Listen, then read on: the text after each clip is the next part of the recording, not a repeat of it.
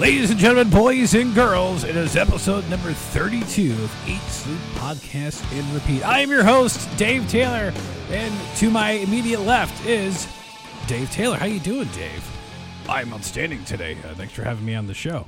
It's a pleasure to have you here. We're going to talk about a lot of stuff today. Interesting Raw with what they're doing for the Elimination Chamber, the mixed tag match on the Tuesday night, the SmackDown show, you know, there's a lot going on there. And the Corey Graves Booker T thing, a lot going on. We got some emails, Dave. Why, yes, we did. No. What? I was on vacation, and I can't take it. I came back because I know you're not talking to yourself the whole episode. That would be ridiculous. Hi, everybody. It is Sean. I am here to Dave's immediate right now. Dave, the other Dave can leave. It is episode 32 of Eat, Sleep, Podcast, Repeat. Bye, Dave. Hi, Dave. We have a lot Dave, anyways. He was kind of a jerk. You can't trust him. He's got a weird look in his eye. Yeah. We do have a lot to talk about today. We got a lot going on. But first, of course, we got to tell you about all the different ways you can interact with us. Facebook.com/ESPR99. Twitter @ESPR99. Send us an email, ESPR@FM99.com. We got those. Thank you very much. We appreciate it. And, of course, there's the easiest way, podcast apps in general, you can search ESPR, but on FM99.com, you go there, right under the media tab, ESPR, It's Sleep Podcast Repeat, takes you to our newest episode and links you to our SoundCloud with all of our previous episodes. So, boom, there you go, 32 episodes of goodness. And by the way, I want to, if you have a SoundCloud account, feel free to just hit that repost button. It'll show up on your feed and everything else, because some people have been doing that, and we appreciate that. Yeah, so it's been helping us a lot. We're a lot of our older episodes are seeing a lot of big jumps. Yeah. And listens because people are going back through the archives, I'm guessing, because they're just finding us. Yep. So that's cool. Appreciate that a lot. Seriously, tell everybody you can. Hit that share button wherever you're going to share it. We appreciate it. I don't care if you go tell your next door neighbor. Just do something. Tell somebody. And if you use iTunes or anything like that, please give us a review because that helps us as well. But this is Eat Sleep Podcast Repeat, and we got a lot to get to today. We will, let's go ahead and start with just some results. Well, not results really, but we'll just go over the happenings of the week from the weekly programming. Yeah, because I got some raw gripes. I know you want to go because we talked about some things off the air. But a little bit. But I get a bitch session. All right. Well, we will start with Raw, Monday Night Raw. I will say that immediately I liked the opening promo. The opening was good. I liked the quick little promo videos for both Bray Wyatt and Roman Reigns. I thought it was a nice touch. And then we go right into the match. And it was a good, decent match. So a bit predictable. Yeah. Well, we all kind of knew Roman was going to win. We know where the line's going, yeah. Right. Yeah. But still, good match, and I liked it. It was just different than what we're used to seeing in the opening. Yep. So that was fun. A couple other things I noticed from Raw. The triple threat match between Cena, Elias, and Braun Strowman. Here's my big beef. The match was fine. All the guys worked hard. Nothing bad, really, with the match. Is it just me? Elias beating John Cena should seem like a big deal. And it doesn't. It doesn't feel like it mattered at all. Well, because it was a triple threat. See, you and I are on the same page with this. I think we hate this for different reasons. It's not, but, possibly. But because I was bothered by this, because you don't have all your qualifiers yet. Now I understand what they're doing the spot for next week, right? But you have. Well, we should say this triple threat was to determine who enters at number 6. Okay, so you're not gonna put Roman Reigns in this match, and then you're gonna leave out the other guy, which it probably doesn't matter because if you're the last one to get in, the 4 guys who lost their matches, then that's fine. You don't need to be the last guy in. The match you're doing next week with Bray. Oh, the last final chance, yeah. But I thought, and I know Roman had to wrestle twice with the whole Jason Jordan angle, yeah. But it just didn't make sense. Why could you do that match next week? Because you had to have a match with those guys. I don't know. It didn't make a lot of sense. You should have hyped it a little more. But again, that's what I go back to is we're in this thing now where it just we just threw it out there. Yeah. And it should mean something when you beat John Cena, but it just doesn't. Yeah. Well, it has sometimes. Look at when AJ's done it, when Dean Ambrose did it clean on SmackDown in a great match. Yeah. And then they just throw it away. But that's what I'm saying. Over the last year or so, his stock has been slowly declining, and I don't know what that's due to. I don't know if they're just not treating him like the big deal that he was, or he should still be. Yeah. But he just doesn't feel like he's really all that important anymore, which is terrible because he's a workhorse for them, and he's capable of going out there and having great matches with everybody. But I'll say this: the last couple of times we saw him in a match, and again, I said this before, and I'm never going to criticize anybody for not trying 100%. I'm never going to say that about these guys because I don't know what's going on with them. I don't know if they're nagging injuries. I don't know if there's something happening. I don't know if it's just an off night or whatever. But the last couple of times he's been out there, he hasn't looked great. He's looked okay. You know, it's just I don't know if that's – maybe it has something to do with the fact that he's wrestling so infrequently now. He's a little rusty, maybe. Maybe that's what it is, just not doing it all the time. The fire isn't quite there or something, but it's just not. Well, with some of it, and I thought the Finn match was good, but but Monday. Yeah, the Finn match was good, but I didn't think it was great. You got Elias, who's not completely seasoned, not used to, they've had a match with the other match that they had with John. I thought was pretty good a couple weeks ago. Yeah, no, for sure. And again, I'm not saying all John's matches recently have been bad. Just the last couple have just. I'm like, what's going on with him? Is he in a rut? Is he just? Is something going on? Is he where? Is it an injury? Or something? Maybe he's just having an off couple of weeks. I don't know. It's possible. It's all possible. I'm not knocking the guy. I know Big Match John is exactly that. He's Big Match John. He can go out there and deliver an amazing match. Yeah, I mean, if you got him, obviously you're putting him in the ring. He's not there just to cut promos and then go back to the locker room or whatever else. Right. And so. I think that's a bind you kind of get in. Like with Roman Reigns, they're at the point where it's like, well, you can't just come out here and cut a line or win one match. So, well, what kills me is they can have guys just come out and do something real quick and go away. They don't have to always be in a match because I think guys hurt those guys in the past. But I think you have to give them some. But see, here's the thing: Cena isn't always even out there. Yeah. He's just gone, and then all of a sudden when he shows back up and they remind you that he's a free agent and blah, blah, blah, and it's like I think that hurts him because they did this sort of thing with Austin when he couldn't work, when he had a neck in, when he was working on the neck injury, and before they knew how serious it was.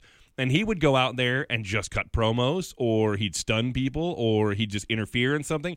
He was always staying in people's minds and progressing a story without actually having to wrestle. And so it's possible to do these things. You just have to do them effectively is the thing. And it may be, if this is going to the Undertaker match, that they haven't figured out what to do in the meantime. And again, you and I have had this discussion so many times.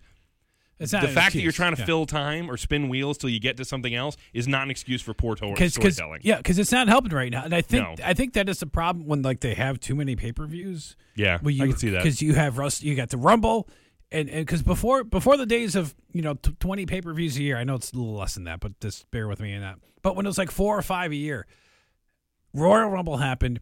And then you had the long build to WrestleMania. But now it's immediately, everything's going to happen now because we have a show that happens every Monday that's 3 hours to fill. But it's so weird, too, because now they're trying to do two things. They're trying to, at the same time, build towards WrestleMania for SmackDown, right? Mm-hmm. Basically, because that's where this is all going. But they're not really doing it. They're just kind of sitting there waiting. They're sitting on their hands because they're like, don't do anything to distract from Raw's build to Fastlane. That's almost how it feels. Elimination Chamber. Or Elimination Chamber is what I meant. I'm sorry. I'm sorry. That's what I meant. I meant don't do anything to distract from Raw's build to Elimination Chamber. You got to kind of pump the brakes until it's your turn. And I don't like that because we go back to I felt like having two competing brands was kind of the self-competition they needed. But when there's this kind of, it almost seems, and I'm 100% could be wrong about this, it almost seems like it's this planned lull to allow the other brand to stand out more while they build towards something. And I don't like that because it should be it's their responsibility to put on a better show than us. Two separate brands, present them that way. Yeah, that's how I feel about it. But in any event, you did bring up Jason Jordan and the tag team thing and everything. And the tag match with Jordan, my big gripe was this. Why?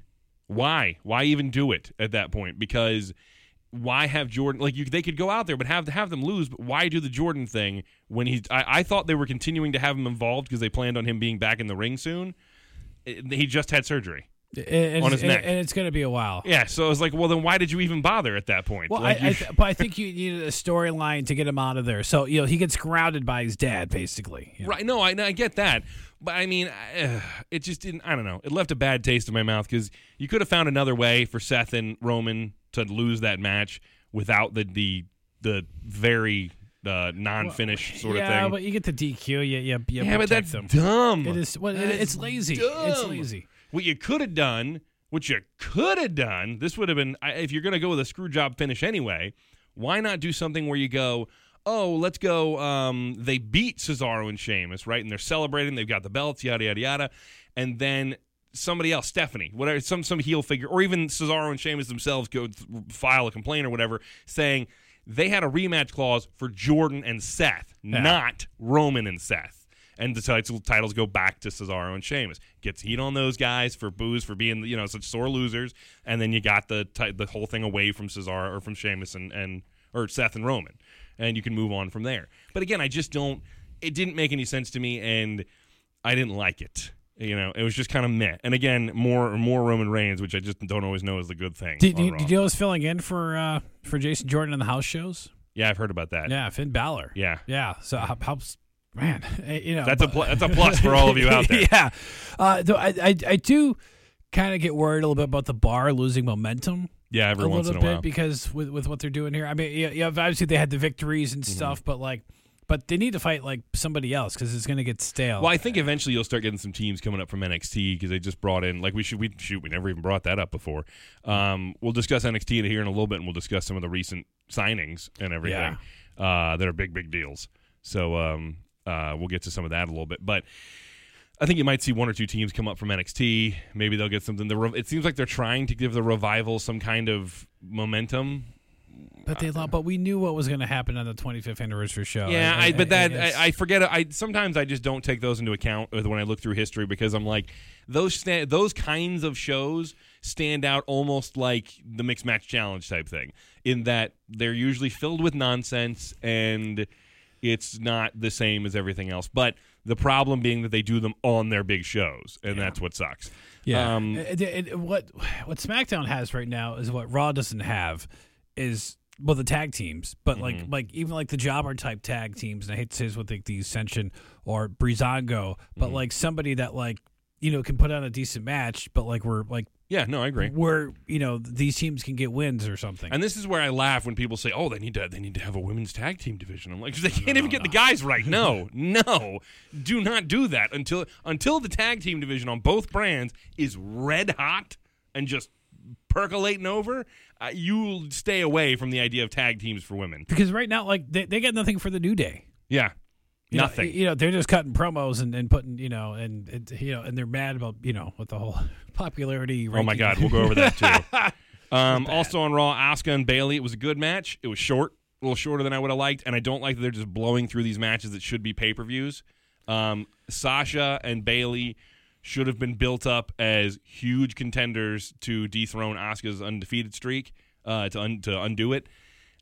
And we're just blowing through them one Raw to the next. Yeah, and with almost no fanfare, and that's ridiculous considering that Bayley and Asuka had one of the best feuds and best matches from NXT's whole run. Those matches in NXT and Sasha and Bayley's matches. Sasha and Bayley, yeah. And they're like, well, could be because what do they hold out for? I mean, it's the Elimination Chamber. They have the ladies, and sometimes the matches are great, but it's the stories where you're just kind of.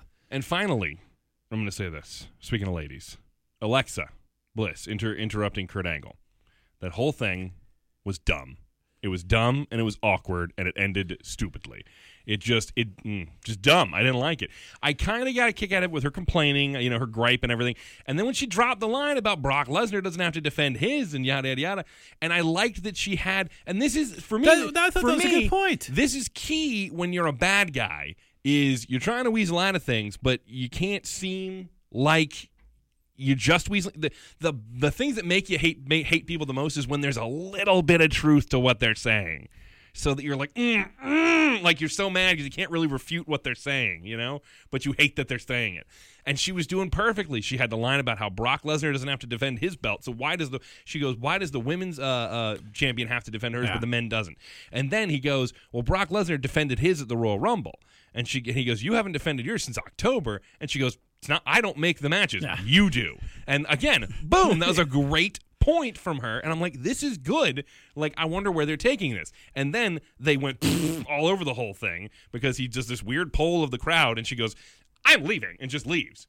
And you're like, "What the? Why? What was the purpose of this?" It was like, okay, yeah. And then they had nothing. He even like, he's just like, you know what? Let's do a match right now. Tonight you're gonna wrestle.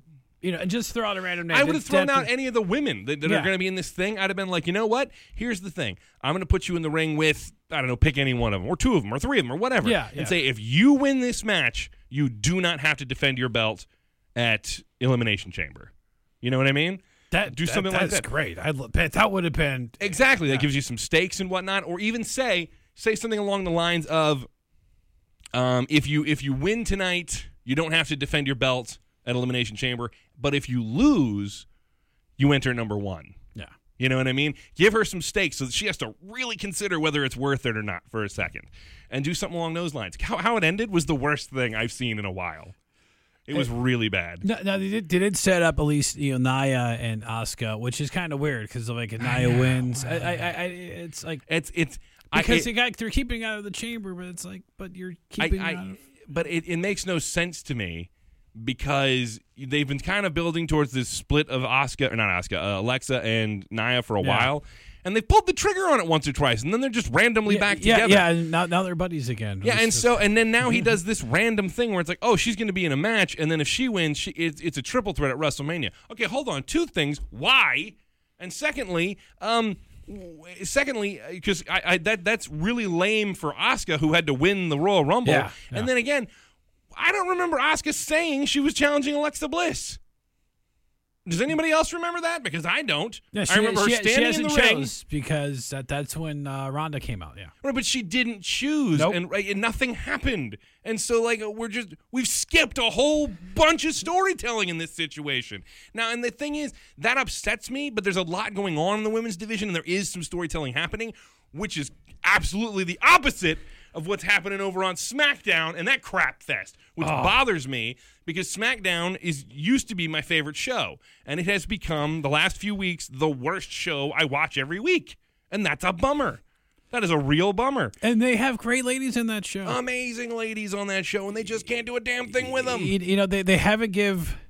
They need to figure out at some point, because the girls in the Riot Squad are great, but they're being so underused right now. I've got these... Becky Lynch, underused. For sure. Charlotte, but even as a champion, she's being underutilized. Yeah. She's not doing anything, And then I've got...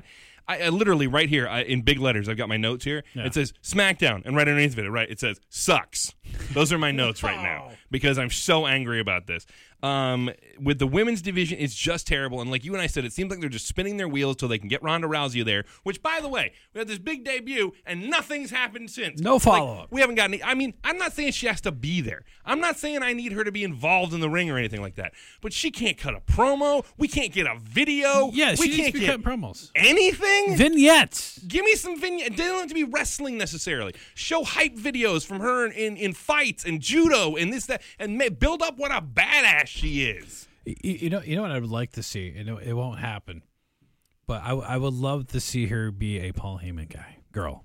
That would be great. Because, oh my God, that would be great. It won't happen, but it'd be great. Because he can sell that like to anything. Like, seriously, Vince don't need to cut a promo. Have Paul do it. Vince needs to look at this like she's my female Brock Lesnar. Yeah. Like, she is going to ruin everybody. And that's what she should do. She should come in and destroy people. And here's my thing. I'm split on this because I'm halfway hoping for a really, really good match between her and Charlotte at WrestleMania. And then I'm halfway hoping it is a flash knockout kind of finish where she stuns everybody and beats Charlotte quick. And just puts the women's division on notice.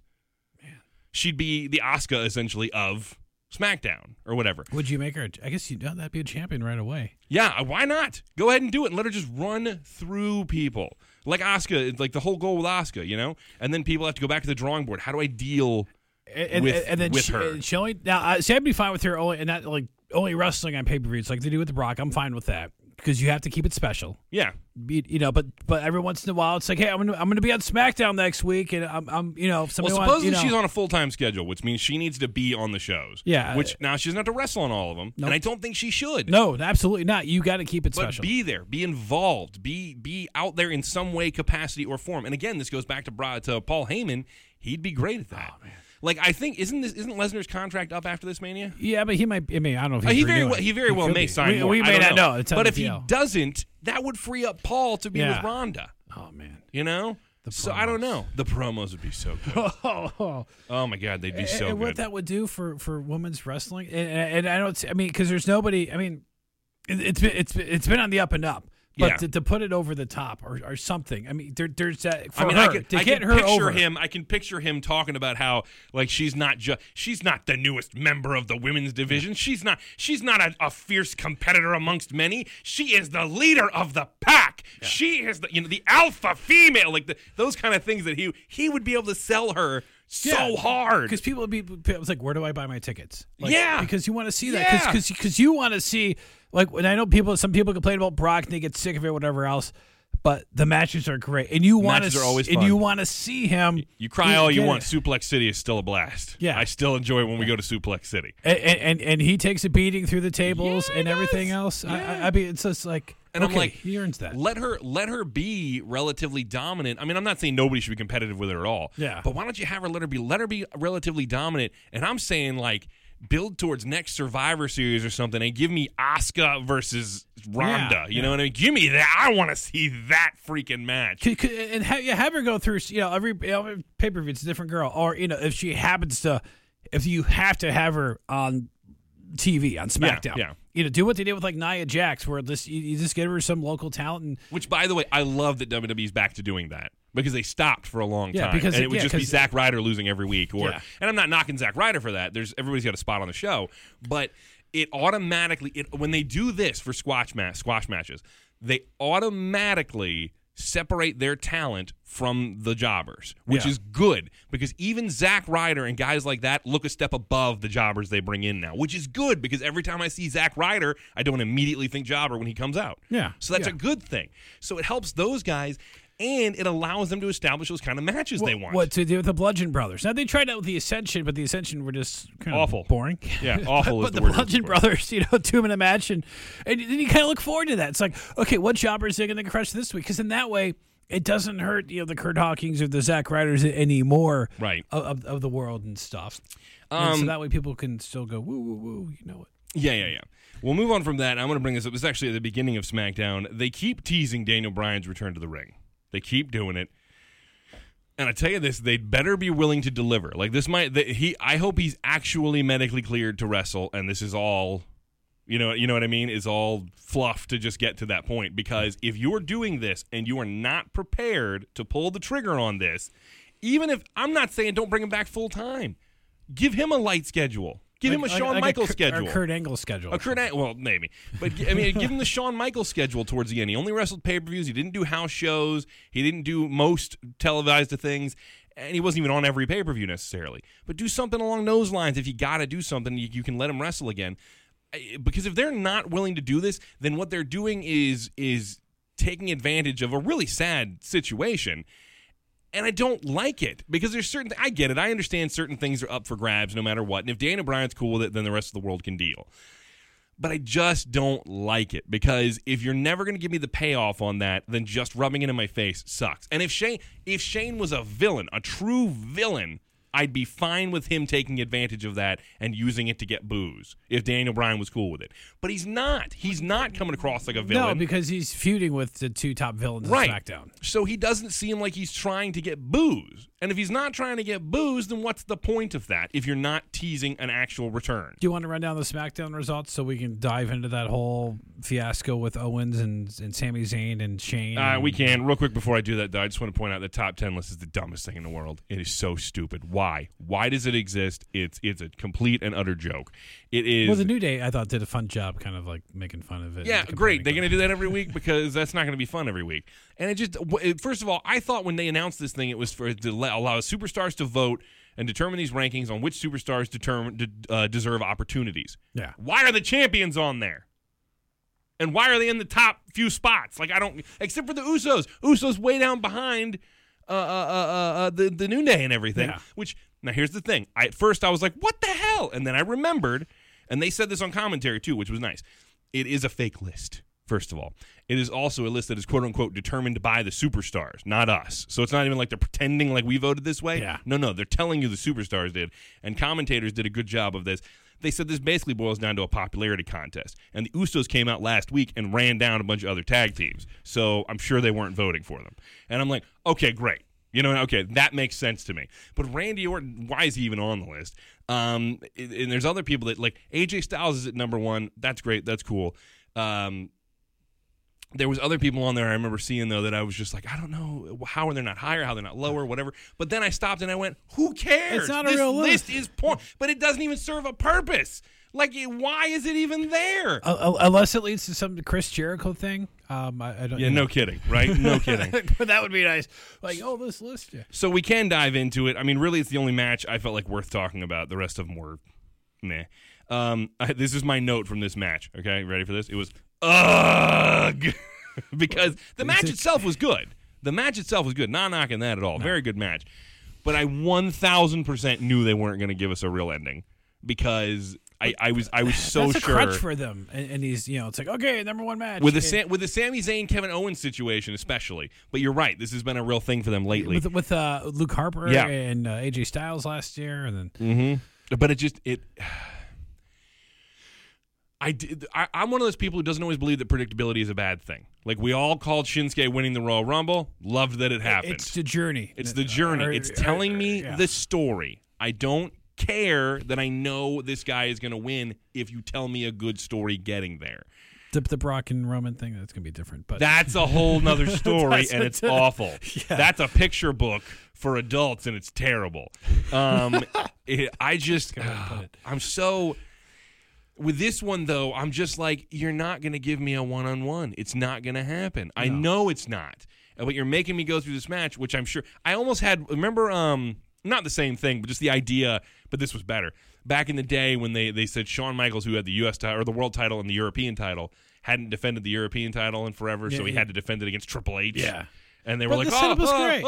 The setup was great. Then they did the match, and they do some faker, like, running around the ropes and everything, and then he just lays down and pins him, and it was like, okay, now that was a screw job finish just because they weren't going to give you what you wanted because they're the bad guys. But this...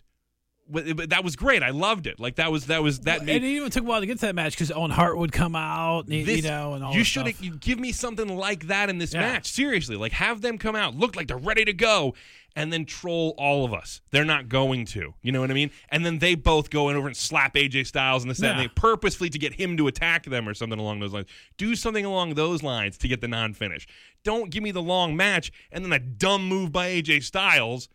Cost the now we get a triple threat. Yeah, which I'm fine with because it'll be a great match. It will be. I mean, the match at the Rumble was better than we thought it would be. Why? Because AJ Styles.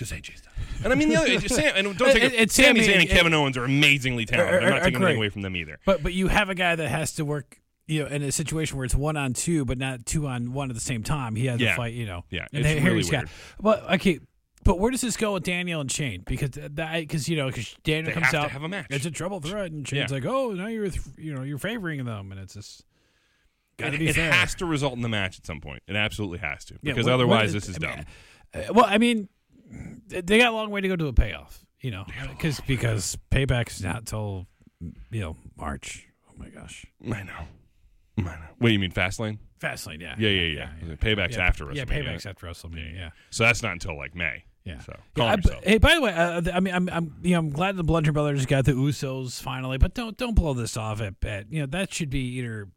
I don't want to take a WrestleMania match where there's like 4 teams involved or whatever. I don't want that at all. No, I just let them two fight at WrestleMania and just.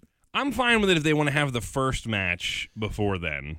Just sometimes because you want to make sure the match is going to play out well on paper. Yeah. So I'm fine with it if they want to do one match at Fastlane. And then that one if you want to do a screwy finish or if the Usos just barely survive or something. You know what I mean? Fine. And then have the big match at Mania and let them tear the house down because I really feel like they're capable of doing it. Harper especially is way, way, way underrated. Yeah. And those guys work really well, surprisingly, with small teams. I don't know why. So you can pick them up. Well, I mean, not even just that. Like, they know how to work with them, like, offensively and defensively. Because remember back in the day, the Usos wrestled the Wyatts and everything. And it was good stuff. Yeah, it was. You know? And, I mean, both of them have gotten better since then, so. Yeah. It was, and I'm just always hoping that Eric Rowan can stay healthy, so. Always hoping. It's really weird when he shows up here to work. Yeah, because he stopped doing the podcast when he came back. Yeah, it's so strange. You think about that. It's timed well, wasn't it? Yeah. While we're talking about guys jumping around doing flips and everything, 205 Live 205 Live. I watched it again this week. This is a streak, folk, too. Yeah. 2 times in a row. Yeah, you beat my current streak because I got some catching up to do. But I have a good reason to watch it from what I understand. Yes, I'm going to say this right now. Great opening match. It was Lince Dorado and Kalisto. Really fun.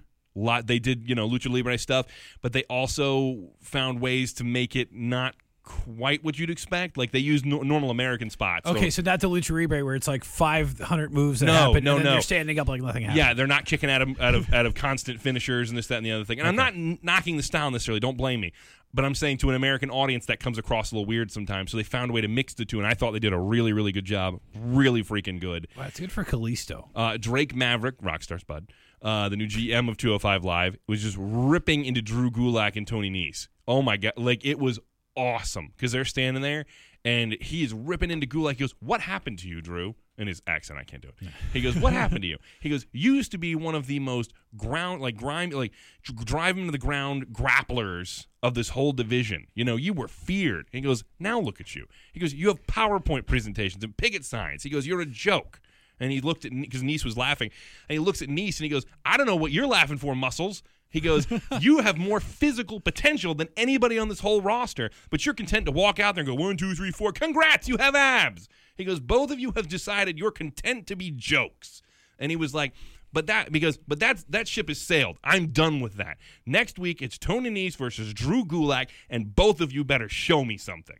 And I'm like, awesome. Fantastic. There's nothing wrong with a little comedy in wrestling, but those two guys are way too talented, and the division itself doesn't need that right now. The division needs to be taken seriously. Yeah, well, I think it's been part of it when Enzo was there, and he was like trying to figure out what that was about. But it did allow, but Drew kind of became this thing a little bit where you kind of got this the presentations and everything, but it's like, okay, but like back it up. He had some good matches. I mean, there had been decent, but now what I understand now, it's more focused on the wrestling aspect and less of the personalities of the bits. Right, and I think Maverick right away has been an amazing addition to the show. He's fantastic, and everything on there has been worth watching so far.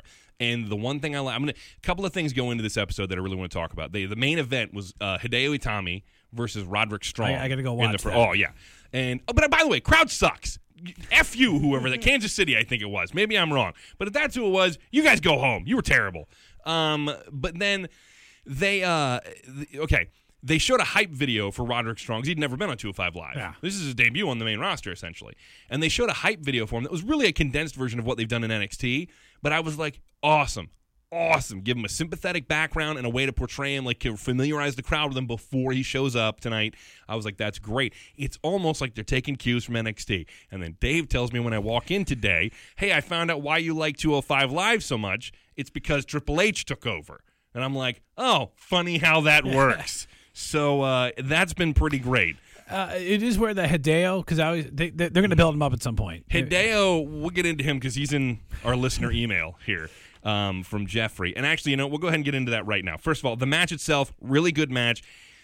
Not Hideo's best. He actually had a match with Roderick Strong a few months back. Well, I'll say a few. It was a while back. On NXT, that was better. He seems to get really apprehensive sometimes about going in on people and being the Hideo, the Kenta that we all know and love, right? And I think part of it is because he's injured more than one person at this point, and I think he accidentally injured what's his name, Brian Kendrick. Yeah, and I'm wondering because since then it's like, okay, well now he's doing it again. It seems like is that what it is? Is he worried about hurting people? Is he getting talked to? Is he? I don't know what it is, because right towards the end of his NXT run, he was finally being the Hideo Itami we needed him to be. Yeah. He had matches with Roderick Strong. He had matches with a great one with Aleister Black. Just fantastic, and like it was like that's what we need to see from him, but. What it is, what it is. And who did Roderick Strong was showing up last night? Who saw that coming? Oh, and he won, and it was great. So go out of your way to see that match if you can. I'm just looking at the time, and realizing we got to get out of here because somebody else needs this studio from us because it's 2:00. Yeah. So, we do this on Wednesday afternoons, folks. It's the way it is. But again, so we got that. The main event was awesome and everything. And this ties into our listener email. We got stuff from Jeffrey. He asked us, hey, guys, I noticed there's quite the heat going on around Booker T and Corey Graves. Could y'all go over that? And why doesn't WWE like Hideo Itami? I'm going to be really sad when he leaves because I loved watching his older stuff, but damn it, they don't care. I don't think that it's they don't care. I think it's that he's not showing them anything. He's not being what they need him to be. He, as far as I'm concerned, and a lot of people are going to hate me for this, he has been the worst investment they've made over the last couple of years. I know because it's here's one thing. I think we said this before. Not everybody's going to be a world champion, right? Sami Zayn, great talent. Probably never be world champion. He'll be remembered like Mr. Perfect and guys like that. He's not going to be the champion. Put on solid matches and stuff. But I think sometimes it's on the talents themselves. Drew McIntyre with the first go around, had this potential. Did some dumb things behind the scenes. Baron Corbin, and he didn't really step up when he was in the ring either. That was part of it too, where he was just kind of playing, and then he got stuck in a 3-man band thing, and which actually was great for him, I think, because it actually helped him develop some personality. It did, yeah. Heath and Baron Corbin's another one of those guys that's in that, but he's in that spot right now where he needs to deliver soon, or that boat's going to pass him by. Yeah, like he's right there at this. This is his time, and he needs to step up. If he doesn't, it's gonna walk. He's gonna miss this opportunity, and he may not get another one. Because like for some guys, it worked. Like the Shield. I mean, obviously now Roman Reigns was the golden boy in that, but Seth Rollins, he was kind of rebounded. Seth Rollins and Dean both blew up from that. Dean, because Dean's been my favorite from that group, but I think because his personality. Because you're a 19-year-old girl, I get it. I understand.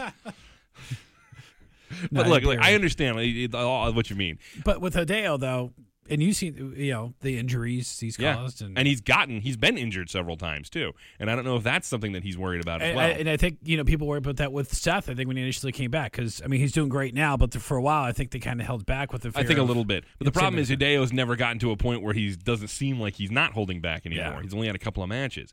And when he talks about the announcers, first of all, I want to point out 205 Live. It was really, really nice to hear two announcers just calling the damn matches, not arguing with each other, no squabbling, calling the damn matches. That's the other change. Fantastic. It's who does it now? It's Mario. No, it's not Mario. It's a different guy. Oh, Mario's on NXT. Yeah. I can't think of his name. It's the guy he was on. He did Nigel McGuinness. Nigel McGuinness is the other guy.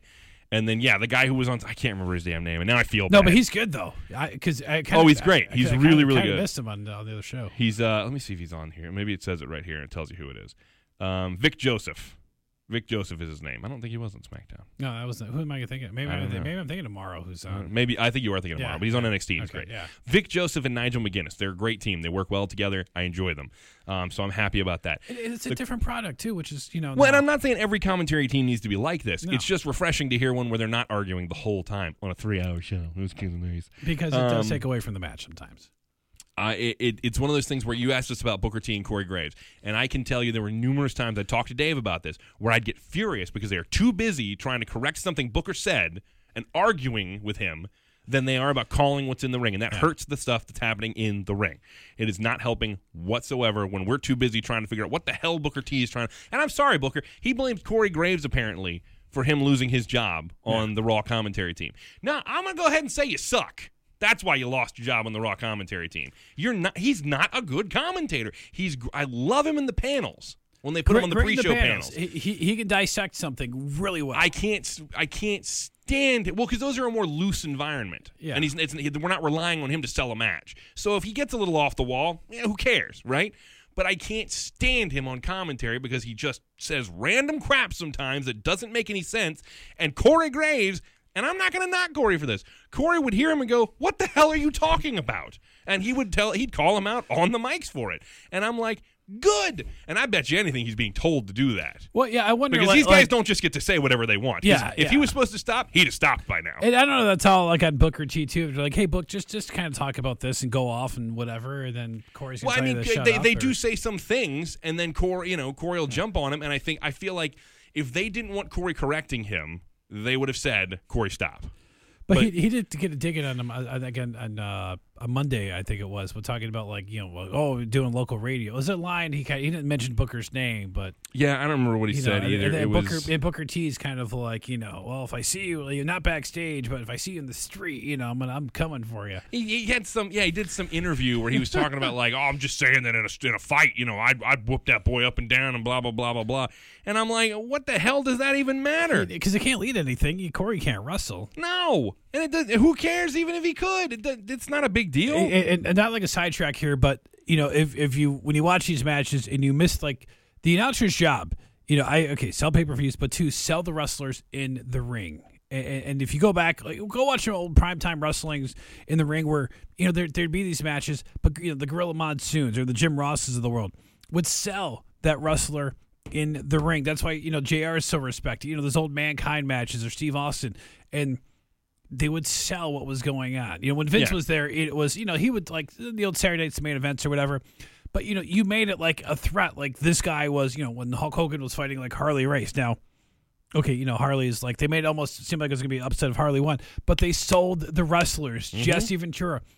You don't always get that nowadays, and it's so frustrating with some of these guys who could be bigger, but they poop on them. I'm fine with a little bit of bickering when you have the heel commentator and everything. I'm fine with that, but I don't want it to take over what they're doing out there. I actually love Coachman back in the role. By the way, we got asked about this. I think last week by Chris Williams. Coach back he's been fantastic so far because I remember Corey hates Sasha Banks, and he's going on about her. And they're talking about, I can't remember, the two commentators were talking about something she did, and Coach is like, I don't know what you two are talking about. She wants the spot, and she's going to take. And I'm like, perfect. That's perfect. Yeah. Like, he's addressing it. Coach makes so much more sense than Booker. He makes so much more sense. But there's a reason for that. He's a sports analyst. That's what he does. And Corey bringing up a great point about her, you know, because I can't figure out, like, if he's so a heel funny. Or face. It's so funny. Well, you know, it amuses me because he's almost in the same role, and I'm not putting him on the same level, so don't give me that hate mail, of the Brain talking about Hogan. Because he hated Hogan forever, and then even when Hogan turned heel, he hated Hogan. Yep. And he was like, I told you, right? So it's almost the same thing where when she turns heel, I want Corey to be the same way. But like, I've been saying it the whole time, and nobody's been listening. You know, that's what I want from him. She steals the spotlight. Right. She's doing everything. Well, yeah, and that's what she's going to do. And I wonder, like, you know, with like Nia Jax, like, not that she's going to interfere in the Asuka match, but if she doesn't win the Elimination Chamber, is she going to... find a way to take it out on her. I don't know. By the way, that thing Corey made some comment. He said, "Thus, the expert in battle moves the enemy and is not moved by him." Sun Tzu. And then he said, "Yes, this is what you think it is." That's pretty funny, actually. That's pretty funny. But hats off to him for taking what I thought was, you know, a career that and now becoming a guy that he did 16 hours of wrestling commentary over the week with the Royal Rumble. That's how busy that guy is for them.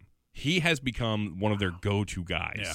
Like, that's insane. And good for him. They do have a talented team because, you know, they got like the Renee Young who doesn't, you know, she doesn't do the commentating. You know, she did. On NXT, yeah. But you know, all the behind-the-scenes stuff she's doing, you know, the panel shows that she's doing. You got him. So you do have some new, fresh faces and stuff. You know, because I mean, Michael Cole's obviously like the... I mean, he's not JR, but I mean, he's the guy that's been there not a long time. That he's the veteran. And speaking of fresh faces, I can't remember. Did we ever talk about the new signings? I feel like we might have talked about them. We did. With, the girl. Yeah, we did see just made her debut. We did see EC3. That was kind of cool. EC3 showed up at NXT. Yeah, that was neat. They showed War Machine on camera. That was cool too. And I think they called him War Machine. I'm fairly certain they referred to them as War Machine. And then EC3 was called EC3, and I'm like, ooh, yeah, please, let's keep these names. Because EC3 is way better than Derek Bateman. Yeah. Way better. And War Machine is not War Machine if they're not War Machine. Like, that's almost like trying to take the Legion of Doom and naming them the Road Warriors. Or vice versa, you know what I mean? Like, it's why change them when it works? And I mean, don't get me wrong, the Road Warriors, Legion of Doom, whole nine yards. The names work fine, but like, just why? Leave them the way they are. War Machine works perfectly. Let them be what they are. By the way, did you know that one of the guys from War Machine is dating, what's her name from the Riot Squad? Oh, help me, the fur trapper looking one. Oh, her? I can't think of her. Oh, damn it, this is going to kill me not being able to think of her name. I know her name. Yeah. But it's always one of these moments where you want to talk about something and it just escapes you while you're talking about it. I can't think of her name either. But not Liv Morgan, not Ruby Riott, but... The other girl. Yeah. The other girl. Who was great in the Rumble, her, I thought, the other girl. The way, I like she looked really good in the Rumble. And I know someone who made her outfit, too, by the way, so it was pretty awesome. So. Sarah Logan. Yes. I couldn't think of her damn name. Sarah Logan, yeah. That's who it is. And just real quick before we go, I want to address this real fast. Mixed Match Challenge. Still the most fun television, or not television, fun wrestling you're going to see all the week. Every week it is. Yeah. Rose Gold needs to stay a thing. Yes. Get rid of Absolution and stick with Rose Gold. They're amazing. Mandy Rose, who knew she had this personality? Because when you get in the faction, but it takes time. I want this to slow develop. Yeah.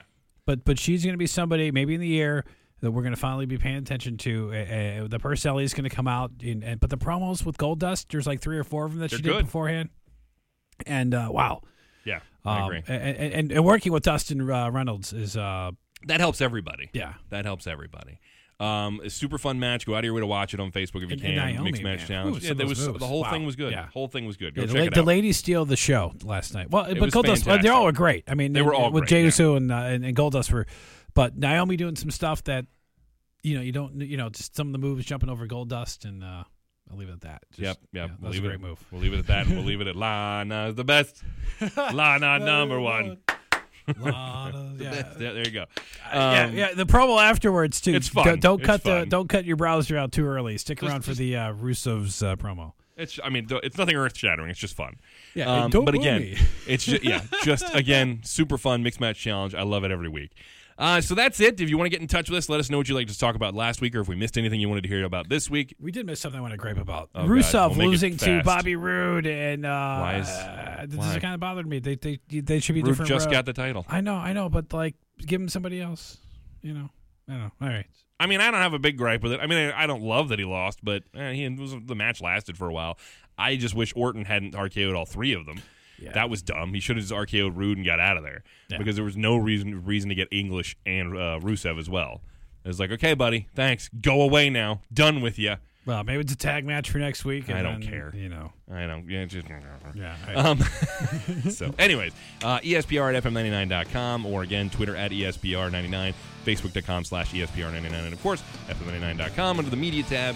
ESPR right there is Eat Sleep Podcast Repeat, which is what we do, and we'll be back next week for episode 33 to Eat Sleep Podcast and Repeat.